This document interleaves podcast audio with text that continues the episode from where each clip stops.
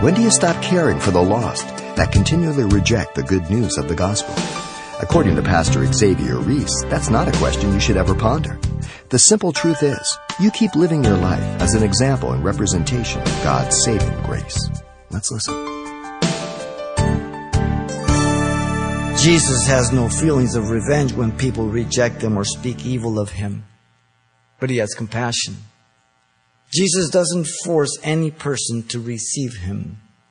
And so we as representatives of Jesus, we share God's love and grace and how he can forgive and save. But we're not salesmen. We're not trying to make a sale. I share with all the love and compassion and that person has to make that decision. I'm praying the Holy Spirit convict them and open their eyes. But I don't get mad if they reject me or the gospel. I continue to pray for them for another opportunity. Maybe someone at work has um, rejected Jesus as you've ministered unto them, or even you. But they're really not rejecting you, they're rejecting Jesus, so you, you can't take it personal.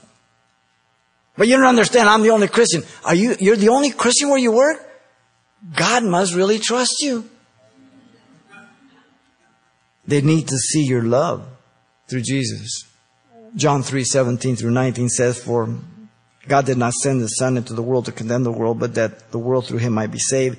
He who believes in him is not condemned, but he who does not believe is condemned already because he has not believed in the name of the only begotten son of God. And this is the condemnation that the light has come into the world and men love darkness rather than light because their deeds were evil. It is a choice, ladies and gentlemen. You get to choose whether you go to heaven or you go to hell. God does not make that choice for you. Maybe someone and some of your friends have rejected Jesus as you've shared the gospel with them. You know, when we're first born again, we're real close to our worldly friends because we just came out of the world. So it's the greatest opportunity to be able to share with so many. But if they reject you, it's okay. They will be the first to call you, by the way, when they get in trouble. When their child gets sick, their father dies, something happens. They may not come to Christ for years. You have to keep praying. You have to keep sharing. Maybe someone in your family has been uh, ruthless in um, the rejection of Jesus, even very hostile towards you. The most difficult place to minister is your home, but that's the first place you're to minister. The most powerful gospel is your life example. No other. Matthew 13:57 says, "So they were offended at him."